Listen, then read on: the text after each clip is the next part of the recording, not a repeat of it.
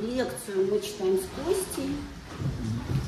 А, ну, такое кодовое название лекции «Ориентировка в психотерапии».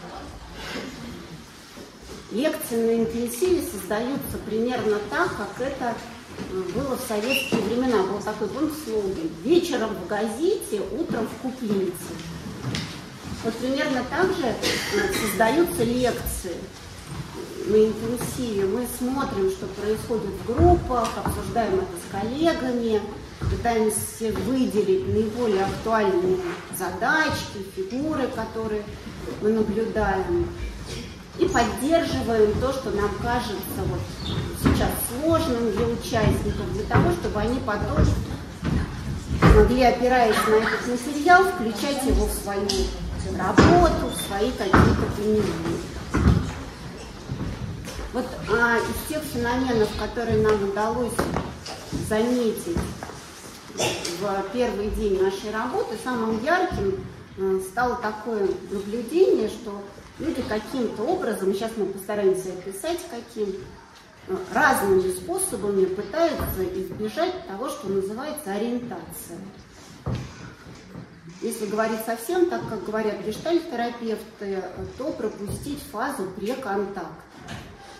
Нам стало интересно порассуждать, э, зачем им это нужно, и немножко описать а, почему это может происходить, почему может появляться такое затруднение, из чего оно вырастает. А, психика так устроена, что, конечно, психика стремится к упрощению. Никаких нам усложнений, в общем-то, не нужно. И эти какие-то феномены упрощения – они становятся наиболее заметны, когда мы оказываемся в условиях стресса, напряжения. И э, есть еще один такой, ну то есть вот это упрощение, если бы, я сейчас немножко буду махать руками, значит, упрощение, оно как будто немножко и сужает наше поле восприятия, а еще немножко его сплющивает мы начинаем э, существовать э, ну, как бы на низких оборотах, принося во взаимодействие с другими людьми какие-то простые и чаще всего автоматические формы существования, своего присутствия. Понятно, для чего это нужно. Да? Это нужно для того, чтобы сохранить энергию. Чтобы сохранить энергию, чтобы э, немножко облегчить э, Э, себе взаимодействие с окружающей средой и, и чуть меньше растрачиваться. И вот такое упрощение и уплощение, оно может ну, выглядеть очень по-разному. Часто оно выглядит как такие какие-то более простые, примитивные реакции. Вот, а часто ну, мы можем заметить, что человек начинает пользоваться какими-то стереотипами, шаблонами, которые, да, там, на короткой ноге. Вот. Но в современных э, реальностях вот все было бы ничего, если бы, ну, упрощаться, упрощаться. Но часто то, что этому способствует, и то, что нам удалось там наблюдать за первый день, что вот с одной стороны психические реакции упрощаются, а с другой стороны у людей при этом одновременно нарастают к себе требования. Они пытаются э, вот это упрощение тоже не заметить и э, стараться э, ну, быть выше, быстрее, сильнее, ну то есть как бы жить вот так, как они привыкли, то есть справляться с большим объемом задач, хорошо себя контейнировать, быть очень эффективными в коммуникации, очень хорошими клиентами, очень высокоэффективными терапевтами и очень, конечно, глубоко продвигающими супервизорами. И вот, вот с одной стороны мы видим то, что вот э, становится как бы там наши реакции стираются, какое-то многообразие такое уходит в фон, а при этом требования к себе нарастают. А вот зачем нам, и нам, и вам, и нам сопротивляться некой ориентации. У этого как бы есть несколько источников. Ну, как вот нам, мне так кажется, нам кажется. Что, например, мы находились в условиях, в которых мы должны были очень хорошо сориентироваться. Вот первая наша встреча с вами показала, что а, здесь очень много людей, а, которые, ну, которые из других городов. И тогда мы предполагаем, да, достаточно легко, что а, люди за какой-то короткий период своей жизни, а может быть не короткий, совершили такой очень ну, серьезный акт, как переезд. И э, само по себе действие связано, плюс, да, там, события, связанные там, с геополитическим конфликтом с военными действиями. И э, они совершили этот переезд в условиях очень высокого напряжения. И ну, понятно, что сейчас на Земле не очень много мест, где хорошо и спокойно. Ты остался, у тебя напряжение, ты переехал, у тебя напряжение. Но нам это важно с точки зрения того, что когда люди находятся в таких экстремальных условиях, у них вот эта фаза ориентации какое-то время очень напряжена. Они очень, потому что приехать в другую, там, в другой город да в Цахкацор приехать здесь, несмотря на то, что в общем, вот там обстановка располагает, там уже многие люди были на интенсиве. Все равно это очень сложно. Нужно совладать с огромным количеством новизны. И понятно, когда мы все время да, вот эту функцию ориентации используем, эксплуатируем, можем даже сказать, то в какой-то момент мы так устаем, что нам хочется реагировать на окружающих и на себя, и на среду стереотипными реакциями. Вот это в терапевтической работе может быть выглядеть так. Ну, например, вы как клиенты столкнулись с какими-то переживаниями, говорите, это у меня тревога. Да, и, и не очень удается совершать усилия для того, чтобы заглянуть, а что за этим стоит? Тревога ли это? Может быть, это не тревога, а трепет, а может быть, это возбуждение, которое выглядит как тревога. Да? Вот, вот этих усилий их не хватает. В работе терапевта можно увидеть, не знаю, там, вот там клиент что-то говорит, сказать, а, все, он вас кастрирует. Это кастрация, все, так, кастрация терапевта. И тогда мы тоже, да, вот, вот мы как будто берем к человеку прилепляем какой-то штамп, не очень пытаясь разобраться. Или в супервизорской работе. Супервизор может наблюдать за каким-то взаимодействием а, клиент терапевтическим, то все, клиент захватывает власть. Да, вот, вот как будто в этом месте хочется побыстрее как-то из-за вот этой неопределенности, собственной истощенности назвать то, что я наблюдаю, и скорее э, на это нужно меньше сил, чем разбираться, да, почему так происходит. Правда ли клиент хочет захватить власть, или ему чего-то не хватает сейчас в контакте. Э, ну вот разбираться всегда сложнее. Это вот как пример вот можно сейчас прям такой эксперимент сделать. Вы же, наверное, все думаете, что очень удобно сидите. А вот если вы к себе прислушаетесь, телесным ощущениям своим, то, может быть, даже захочется как-то подвигаться. Хочется, явно. И сразу оживление какое-то наступает. Потому что вот мы обнаруживаем, что, оказывается, привычная форма э, для нас она стала как-то превалирующей относительно нашего естественного комфортного состояния. Вот надо все время усилия, чтобы возвращаться тому, что, ну, понаблюдая, как ты сидишь, а удобно ли тебе, а говоришь ли ты о том, что хочешь, а то, что ты назвал, действительно ты это увидел или придумал быстро. То есть вот это вот действительно замечается с определенной помощью другого человека или какие-то на это нужны усилия, как Гарри говорит, которые вот могут уже не так хватать сил на это. Ну или второй вариант, мы можем оставать ориентацией а еще я думаю, что у нас, например, были попытки каких-то неудачных ориентировок.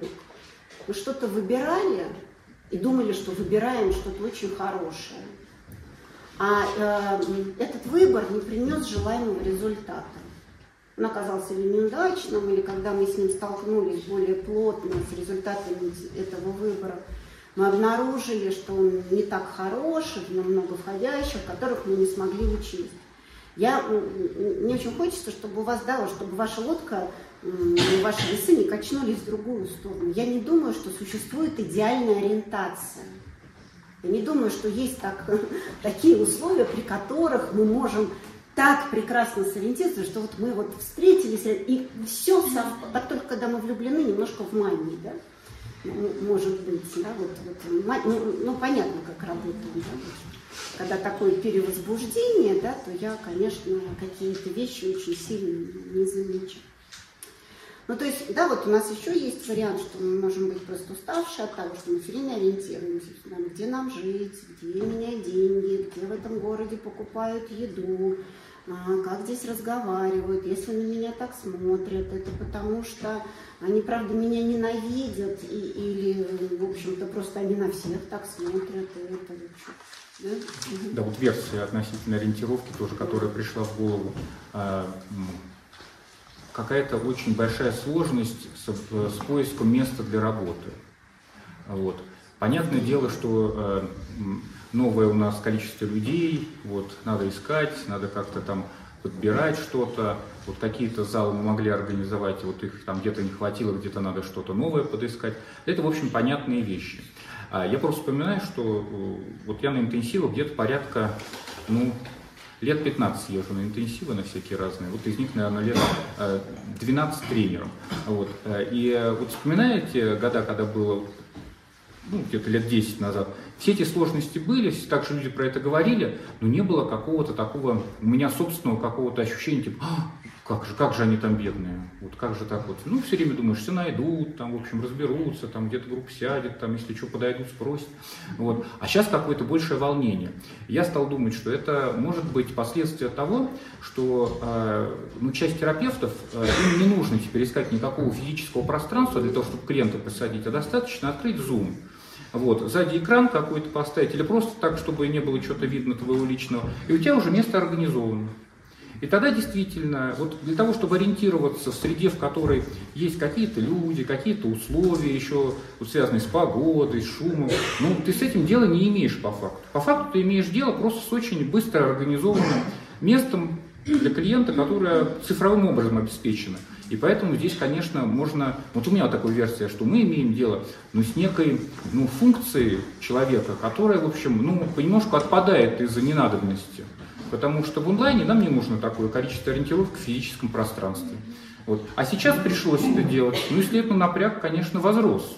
Потому что... И тоже... напряжение возросло. Да, и напряжение возросло. Вот, поэтому это интересный такой момент. Вот ну, да, как меняет кажется, мир. Да, вот, упрощение кажется, меняет... Да, вот, переход, вот так вот в прошлом году еще это не ощущалось, а переход терапевтов э, в большом количестве в онлайн-работу – очень сильно вообще меняет ощущение и переживание. Конечно, вот, не знаю, там терапевт, например, год сидел и работал с человеком онлайн. А тут сидит живой клиент, значит, с ногами, с руками, дышит громко слышно. И я думаю, это вызывает огромное количество тревоги, потому что к нему надо приспособиться. Даже не просто к тому, что он есть, а что он живой и настоящий. Мы даже вчера придумали, что то, на тренинговом блоге, что может быть такой хэштег «Хочешь встретиться с живыми клиентами ближе, чем рай». Вот, ну да, но, но, ну, в каждой шутке, да, в каждой шутке есть доля шутка, но вот, вот это вот изменение, конечно, как будто функция вроде отпала, а с другой стороны, ну, изначально там психотерапия была придумана как взаимодействие вот такое физическое. Но вообще у нас очень много, сейчас я еще немножко поговорю, потом например, расскажу про способы, как избежать ориентации. Или а, нет, очень нормально, очень привычная форма, мне подходит. Э, я, как правило, по лекции сижу, потом я что-то говорю. Нет, абсолютно нормально. Продолжай. Все хорошо. Ладно, я запомню и потом скажу. Это тоже привычно все. Думаю, что еще мы, мы наблюдаем очень много, вот какие-то способы я назвала, как мы избегаем ориентации. Мне хотелось бы еще там несколько назвать. Я вот сказала про штампы, да, как некую попытку избежать ориентации, да, привносить в контактирование штампы. Мне кажется, что а, еще таким а, способом, вот тоже, мне кажется, с цифровой реальностью связано, это различные суррогаты. Сейчас вот я буду говорить как птеродактиль. Значит, вот э, люди, например, им сложно э, взаимодействовать в реальности, и они создают различные группы в Телеграме. Вот, а, ну, очень понятно, как это работает, да, потому что так, это ну, создает некое, например, э, ну, или какое-то там, ну, различного рода виртуальное общение. И это, с одной стороны, немножко утоляет голод, ну, как будто я куда-то включен, в какую-то среду, там есть общение, там есть на меня отклик, там есть взаимодействие. Но, ну, давайте будем честны, это сильно отличается от того, когда мы сидим, вот, э, реально присутствуя своими телами вот, э, в настоящем. Вот, не то, что плохо, но это качество немножко другое. И там качество нашего присутствия во многом определяется а, ну, еще таким важным для нас механизмом, как проекция. Ну, то есть я там не очень понимаю вообще, что там люди про меня думают. Да? Но зато я хорошо вообще могу фантазировать вообще, что бы они могли думать, или как бы я мог с этим там а, взаимодействовать и так далее. Вот я предпочитаю ничего не комментировать э, по минимуму средств общения. Да, нет, ну, ну, не комментировать, потому что я так обычно пишу свои посты, что все обижаются. Вот. Хотя я ничего часто не имею общем, дурного, но просто-напросто вот э, короткий слух и рубленые фразы вызывают переживание, что я ненавижу людей, которым я отвечаю. Поэтому я редко отвечаю на комментарии какие-то.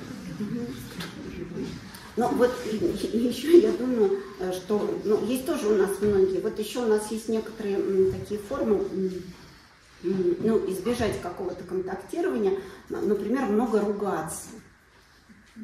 Вот появляется какое-то напряжение, и можно же, это же очень сложное действие, говорить людям, послушай, ты сейчас что-то сказал, что-то, что меня задело, это со мной вот так вот связано. Вот, а можно сказать, вот, и, и, и тогда, тогда эта фраза короче, емче и очень понятна. Сразу телесный ответ. Вот, рождается, конечно, в общем, когда тебе пошел, вот, то быстро рождается. Вот, но это тоже форма избежать контактирования. Но есть же обратная сторона. Вот пока мы описали формы, которые а, а, ну, описывают некое избежание взаимодействия и трудности, связанные с ориентацией, которые как бы дефицитарные, условно. Но есть же формы, так сказать, а, плюс да, там плюс формы. Вот, например, какой формы там такого присутствия, которое тоже вообще связано с трудностями ориентации, но она тоже есть. Вот, например, э, такое быстрое самораскрытие и терапевта, и клиента. Что-то такое вообще рассказать, так произвести впечатление, да, что потом дальше вообще сложно очень взаимодействовать, очень сложно оставаться в контакте. Да, потому что рассказать там плохо сориентировавшись, не очень поняв, кто перед тобой, встретиться потом с виной или стыдом, и потом с большими сложностями восстановить взаимодействие. Да, хотя вроде хотел хорошего. Да. Или вот, например, очень э, хотеть задавать вопросы, которые бы брали бы сразу за душу. Вот вчера, вроде вчера были первые встречи клиентов и терапевтов, и первые такие вот рабочие группы. Первая вообще про знакомство, про такая, вторая про более такое медленное движение. И наблюдалось какое-то желание вот как-то очень быстро попасть во внутренний мир человека. Смотрю у тебя в глаза, а там такое, такое одиночество. Чувствуешь, что ты это да, и, и, и с одной стороны, это хорошее желание, да, понятно, чем оно. оно. Мы понимаем, что эти все желания обусловлены голодом. Угу. Вообще, правда, неким таким дефицитом взаимодействия. Но способ такой, что он, правда, может другого человека очень сильно спугнуть и потом восстановить такое взаимодействие. А это вот зондовое питание, я подумал. Есть питание, что вот есть питание, когда тебе нужно увидеть еду, подойти к еде, договориться с едой, я не знаю, что там. Начать жевать, жевать, вкус почувствовать нужный, вот, проглотить и вот какой-то период. Или зондовое питание. Вот через зонд тебе туда загружают еду, не нужно ее не выбирать, ничего, просто она у тебя сразу да, оказывается в тебе. Безвкусная, ну как-то ну, напитывает, да. Вот создает. Быстрость какая-то, да. Ну, то есть это тоже некая такая форма, вот, она выглядит как другое, она выглядит как контактирование, но по сути это тоже такая суррогатная форма взаимодействия. Ну, ты расскажешь про это? Сейчас, ну, давай к времени. А, сейчас постараюсь немножко тоже дополнить то, что Гарри говорил. А, ну, наверное, прежде всего немножко назад, если отмотать а, к нашей психике и к тому, как устроено наше восприятие, что мы, конечно, окружающий мир воспринимаем опосредованно. Ну, то есть напрямую мы, конечно, ничего не слышим, ничего не видим, вот, потому что, в общем, то, что мы слышим, это какая-то переработка да, вот, вибраций барабанных перепонок. Да. А то, что мы видим, это, в общем, ну, определенное устройство глаза и переработка мозгом ну, вот того, той картинки, которая перед нами есть. То есть, по факту, мы все время имеем дело вот с некими отражениями. И вот э, поэтому людям очень важно как раз ну, получать некое подтверждение от других, что реальность, она совпадает. Ну, то есть это не специальная такой психологической в группах вот такая задумка, а просто вот мы несем в себе некую э, такую идею о том, что то, что мы видим, это субъективно наше только. Если другой человек говорит, о, я тоже вижу, что в этом зале вот такие стены, такой свет, вот эти лекторы, тогда мы совпадаем в некой оценке реальности. И вот это очень большая и нужная ну, какая-то функция вот, окружающих людей и то, к чему мы стремимся. А, и когда мир становится очень разобщенным, то тогда вот эта картинка реальности, она начинает очень сильно разваливаться, и мы тратим очень много сил для того, чтобы собрать ту реальность, которая, ну, вообще есть в ре... ну, настоящая, да, ту, которую вот как бы видят э, другие люди и ощущаю я. То есть сил для вот этой склейки мы тратим намного больше, чем вот в условиях таких, э, где такого стресса меньше. Ну и это вот одна часть относительно того, что мы все время ну, находимся в неком субъективном мире относительно людей, а также мы относимся э, ну, в таком, вот я сегодня думал, как назвать, и подумал, что, наверное, у нас есть психологический двойник мира, который внутри нас присутствует. Вот, то есть есть реальный мир целиком, со связями какими-то, вот как он устроен, а есть наш внутренний психологический двойник этого мира – и, конечно, вот этот двойник мира, он, э, ну, чем он лучше соотносится с, той, с тем миром, который есть, тем мы меньше испытываем тревоги. Ну, давай назовем, что это все-таки да. это у нас есть не только психологическая проекция, связанная с другими людьми, но есть да. психологические проекции, связанные вообще с большими какими-то процессами, в том числе с картинкой мира. Да. Вот. Ну, я думаю, что все это поняли из моего объяснения, ну, вот хорошо. Думаю, поэтому не продам. Да. Вот, вот тут наши реальности расходятся. Вот. А, но приятно, что они где-то исходятся. Вот. А, и, следовательно, вот если у нас есть такой а, внутренний психологический двойник мира, то, следовательно, дальше мы с вами находимся в определенном таком интересном состоянии, что э, когда у нас есть представление о том, как устроен этот мир, и оно подтверждается в реальности, то мы испытываем ну, какое-то спокойствие, умиротворение, нам легче. В тот момент, когда происходят какие-то вот изменения, и вот не совпадает наше устройство внутреннего мира с внешним, мы что испытываем? Какие вот варианты? Мы испытываем вначале тревогу нам очень тревожно становится. Вот да, суета какая-то появляется, мы не понимаем, что происходит, мы хотим как-то соотнести, мы хотим сделать что-то, чтобы оно вот совпало, используем вот эти формы, как Галя говорит, такие простые очень, чтобы вот мир собрался, тот, который внутри нас и который снаружи, чтобы они как бы вот совпадали. А когда вот у нас э, пропадает надежда на то, что вот мир, который снаружи, уже не будет соответствовать нашему представлению, тогда мы что испытываем? мы испытываем разочарование. И тогда действительно мы оказываемся э, в состоянии, что мы очень близки к чувству утраты. Того, что что-то снаружи, то, что э, уже надежды нет, что оно восстановится, оно переживается нами как разочарование, а потом утрата. И вот это очень важные, э, ну, какие-то наши состояния, в которых мы постоянно вот с вами находимся, и кто-то уже приблизился к ситуации утраты, и жизнь его так организована, что вот он уже должен создать новый мир или пока пережить потерю вот этой связи внутреннего и внешнего. А есть те, кто еще живут в состоянии того, что есть надежда, а есть те, кто живут в том, что тревога и небольшое расхождение. И когда мы оказываемся вместе, мы оказываемся в очень многослойной картинке не только друг друга, а и той реальности, в которой мы находимся. И вот наша задача как раз на интенсиве стараться не изменить других людей и не изменить ситуацию, а скорее больше вот поговорить, вот как у кого устроено. Потому что за счет этого мы получим какой-то лучший срез, который нам позволит лучше сориентироваться, но ну и, следовательно, понимать, с кем мы общаемся, с какими мирами мы общаемся, какие планеты соприкасаются. Вот это, вот, мне кажется, какая-то важная задача при контакте как раз.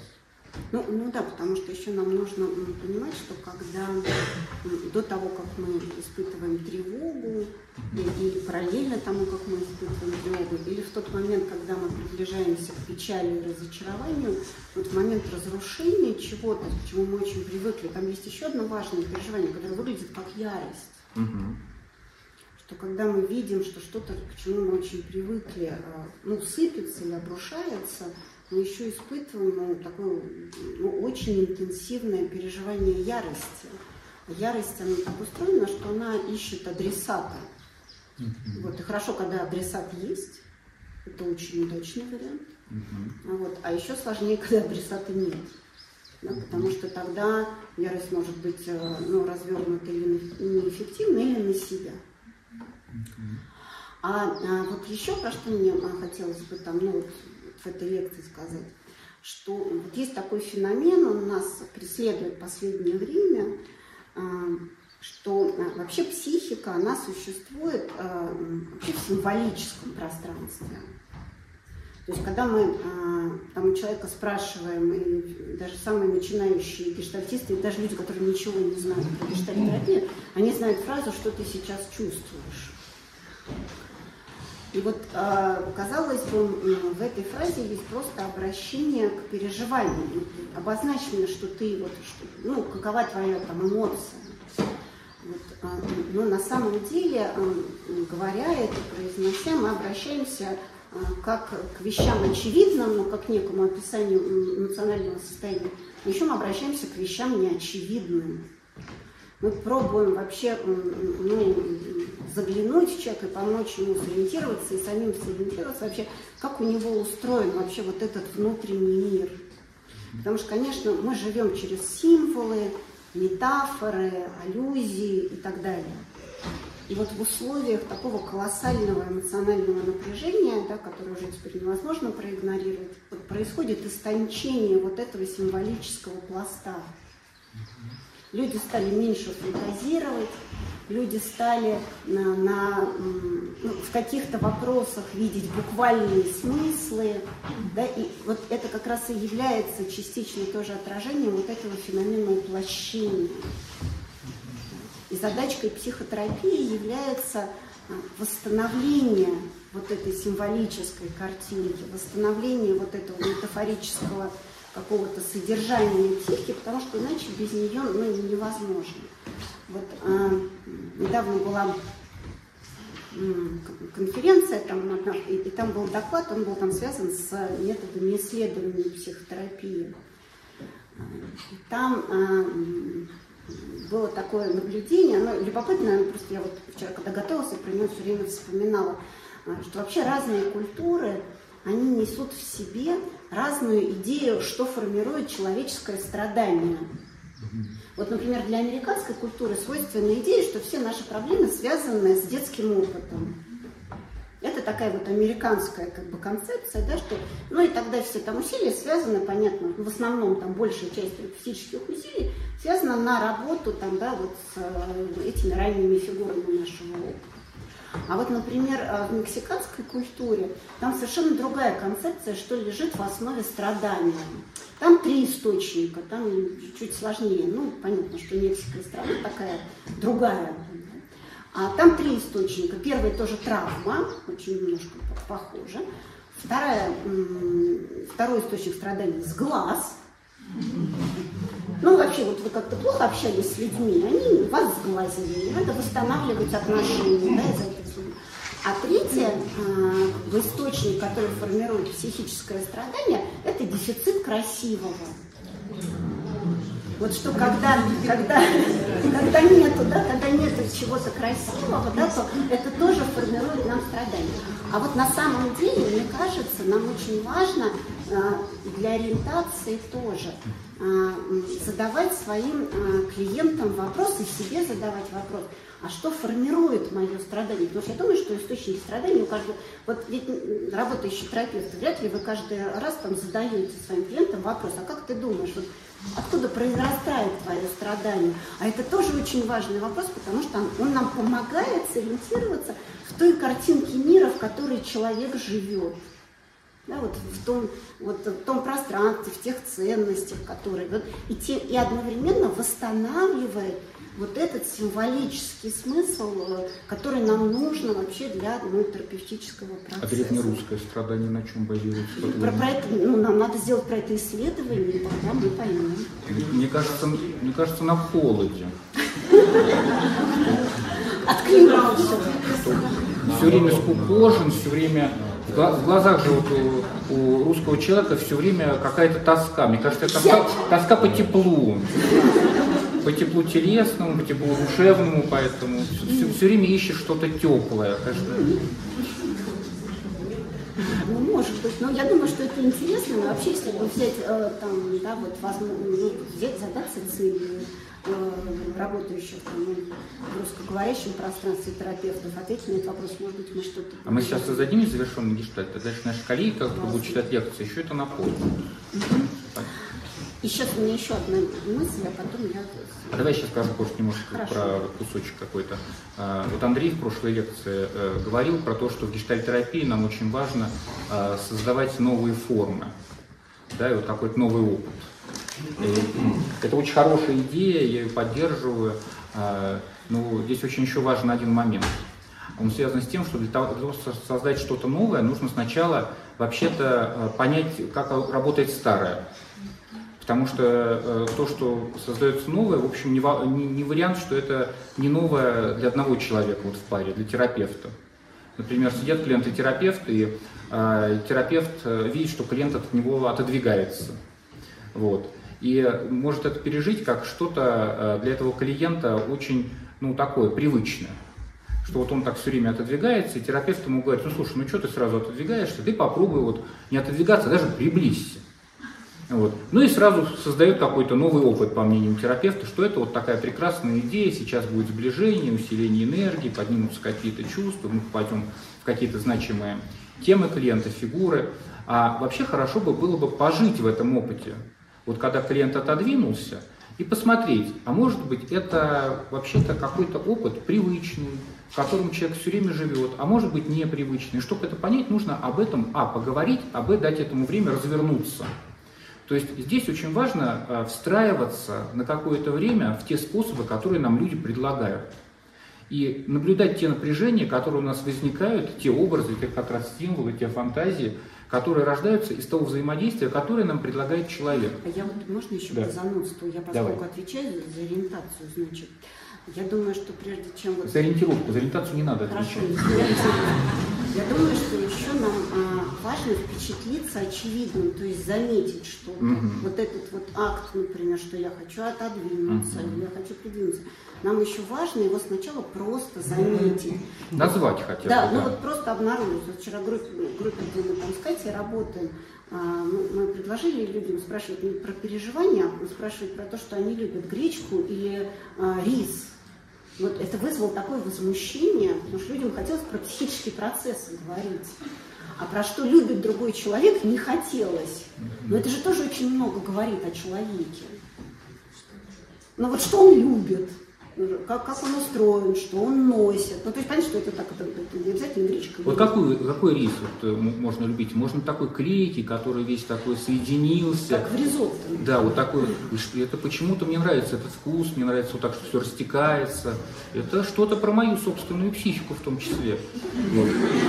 Вот. Или же наоборот, я люблю, когда все вот прям по зернышку разделено. Так в вот, успешно. Да, и вот прям беру ложечку, и у меня все рассыпается. И вот это вот прям максимальное удовольствие у меня. И, и дома у меня предметы так стоят тоже. Вот все отдельно. Хорошо, что лекция послезавтра. Не совпадало, чтобы ничего. Никакой вообще объединенности не нужно. То есть, есть... И клейкости. Да, конечно, но гештальт-терапия, ну, в общем, мы все через питание, все через питание. Вот.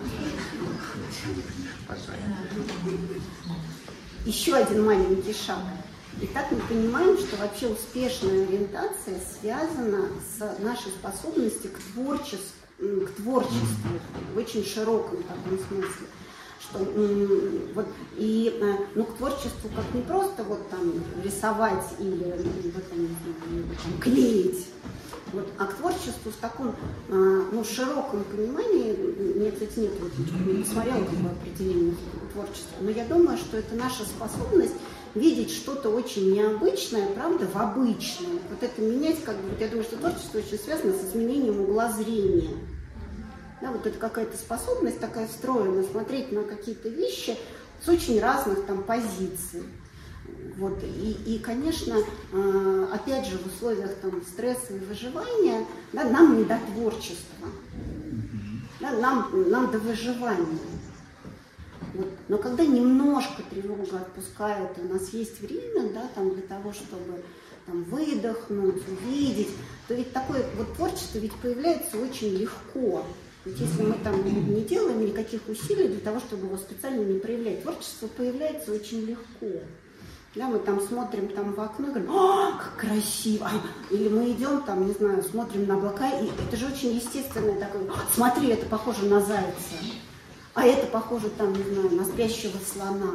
Это же очень легко в нас рождается, просто нам для этого нужно чуть-чуть, немножко времени и чуть-чуть, немножко возможности вот выдохнуть, там, сделать паузу и сориентироваться. Вот у Жени Андреевой есть прекрасная метафора. Вот я ее везде использую. Вот ссылаюсь на Женю. Это а, очень этично. Да, вот, нет, а это, мне кажется, это вот важное авторство, потому что я такого объяснения не слышал. А, следовательно, объяснение про то, что а, дети, когда вот они маленькие, вот, сейчас, наверное, это вот меньше такие игры были, но когда мы были вот помоложе, такие игры были. Дети играли с едой. Вот, например, из хлеба. Из мякишей делали различные игрушки. Да? Куколку можно сделать, птичку. было птичку. Вот, потом, потом они друг с другом встречались, там, потом все вместе скомкалось и делали что-то новое. Ну, в общем, вот все время э, еда превращалась в какие-то символы, вот, и в какую-то психическую переработку. И вот если родители, они как-то не очень в этом плане поддерживали такую творческость, то, допустим, пережили какие-то сложности такие, э, ну, дефицит какой-то очень сильный, то они что ребенку говорили? Нельзя играть с едой, э, ешь. Но, естественно, дальше, если ребенок это все время ест, ну просто выполняет некую функцию подпитки организма энергии, то дальше способность символизации, способность вот с помощью чего-то вот такого играть нарушается. И тогда я все стараюсь делать вот на уровне такого. Взял для того, чтобы насытиться, а не взял для того, чтобы творчески как-то с этим преобразить это во что-то или каким-то образом насытиться через такой вот символизм и творческую энергию. И в этом плане это действительно какая-то особенность такая. Вот чем больше стресс, тем больше хочется мякиш засунуть в рот и лечь спать. А вот, вот они играть с ним было. Ну, раз ты Женю цитируешь, я буду Федора цитировать. Давай, давай, давай. А, вчера обсуждая там эту лекцию, я просто никогда так, э, я другие книги читаю, я так никогда не формулировала.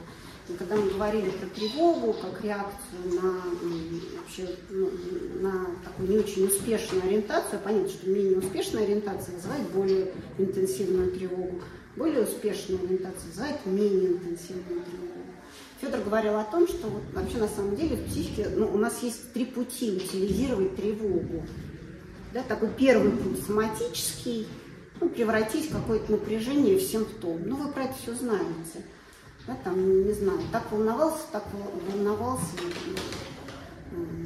купил таз клубники, съел, потом мучился животом, например. Извините, если кого-то задело.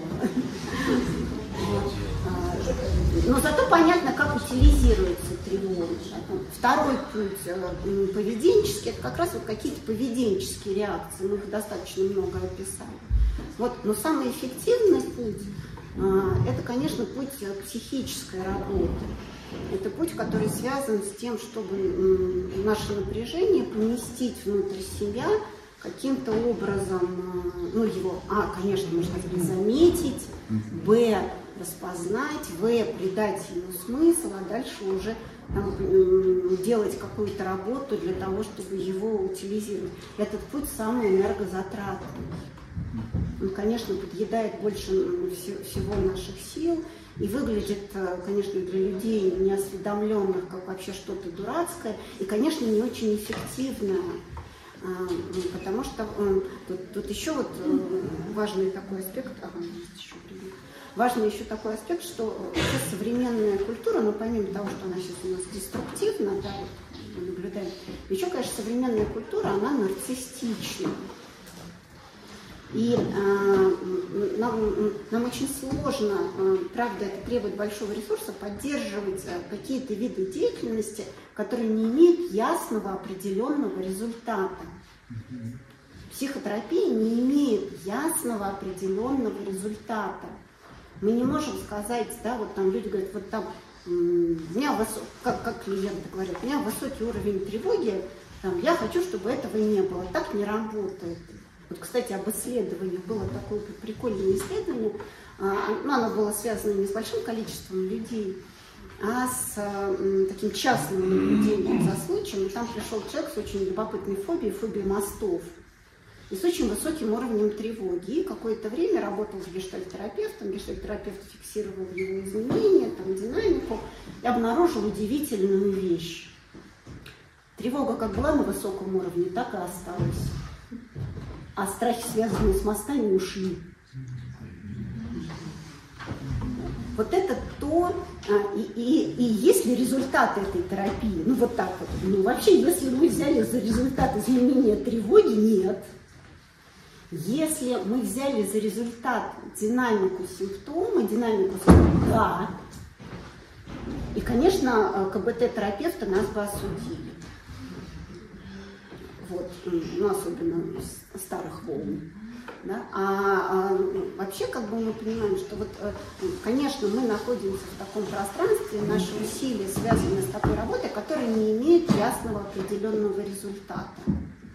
Вот, что, конечно, сильно вообще все усложняет. Был вот интенсив э, 15 лет назад. 15 лет назад э, в Перми. И э, лекцию читал Данила Холомов. И вот так сидела аудитория, а он э, на лекцию опоздал, ну, минут на 7. А вот. А пришел, сел, вот, собирался читать лекцию, и понятно, что в зале уже были люди недовольные. А вот. А, и ему сказали, Данил, а где ты вообще ходил все это время? Вот. Он, Данил так как стал что-то так думать, что-то пытался сказать, ему сказали, да мы видели, видели, там гулял, говорит, по лесу. Вот. Он сказал, ну почему гулял? Я ходил и смотрел, как растут сосны. И в этом плане, мне кажется, вот э, способность видеть что-то необычное.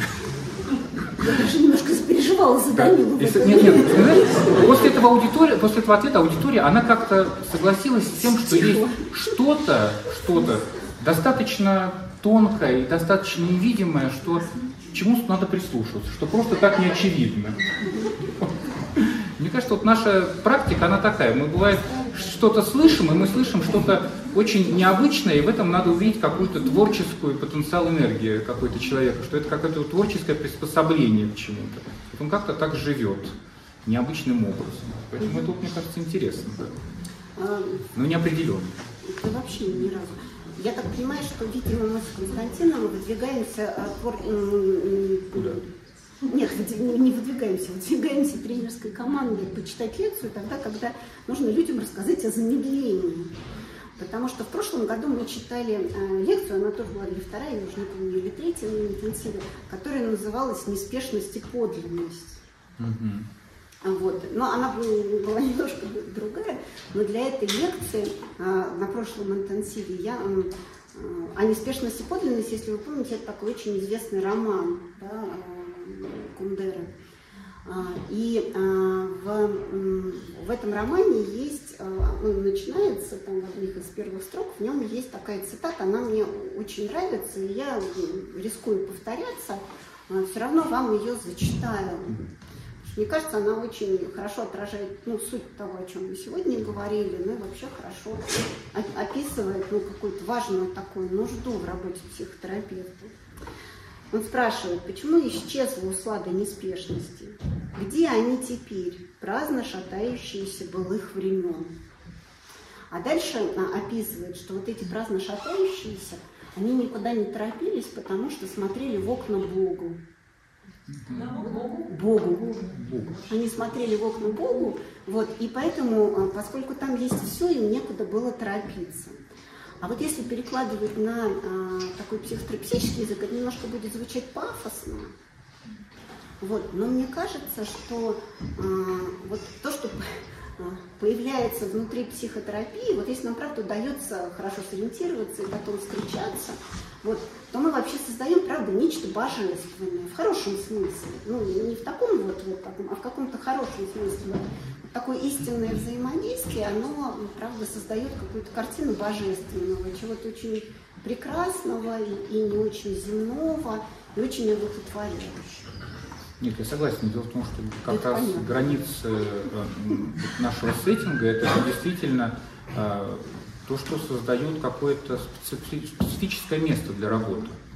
Вот, ведь, э, например, в храме не едят. Вот. Это странно, когда человек приходит с мороженым в храм, да, смотрит на иконы, да, вот, и лежит мороженое, да, или еще что-то. Ходит и разговаривает по телефону. Вот. И в этом плане это сакральность определенная. И когда мы создаем вот эти границы психотерапевтические, а, в них есть сакральность определенная для того, чтобы мы смогли соприкоснуться с чем-то, что глубже, чем поведение человека. Поэтому для этого нам нужны специальные условия. И в том числе одно из условий – это замедление. Вот. Когда мы превращаем какие-то бытовые реакции в какие-то сакральные реакции, в какие-то чувственные реакции, какое-то соприкосновение с тем, что не каждому покажешь. Но и для этого нужно время. Вот. То есть вот, э, сам по себе вот, э, храм строится не сразу, это не коробка многоэтажного дома, которая вот... Не котлован. Не котлован, который вырыли и будут строить дом, да. Вот. А это место, которое специально выбирается, потом постепенно обустраивается, специальным образом строится, строят специальные люди. Потом оно должно какое-то время постоять, туда нужно прийти, и нужно каким-то образом наполнить его духом. Вот точно так же и психотерапия. Мы понемногу создаем то пространство, которое начинает работать. Оно не может создаться сразу. Вот, поэтому здорово, если вы сможете как-то понемногу создать это сакральное пространство терапевтических групп, индивидуальной терапии, и там произойдет вот какая-то, ну, такая гештальт-терапевтическая магия. Да, а можно вопрос, на вопрос есть время как раз. Поэтому если что-то может откликнуться или сказать, две минутки у нас буквально. Все, мы их так патетизировали, что они затихли. Замедлились. Да, замедлились. И преисполнили. Хорошо. Спасибо. Ну что ж, тогда остановимся. Спасибо. Спасибо.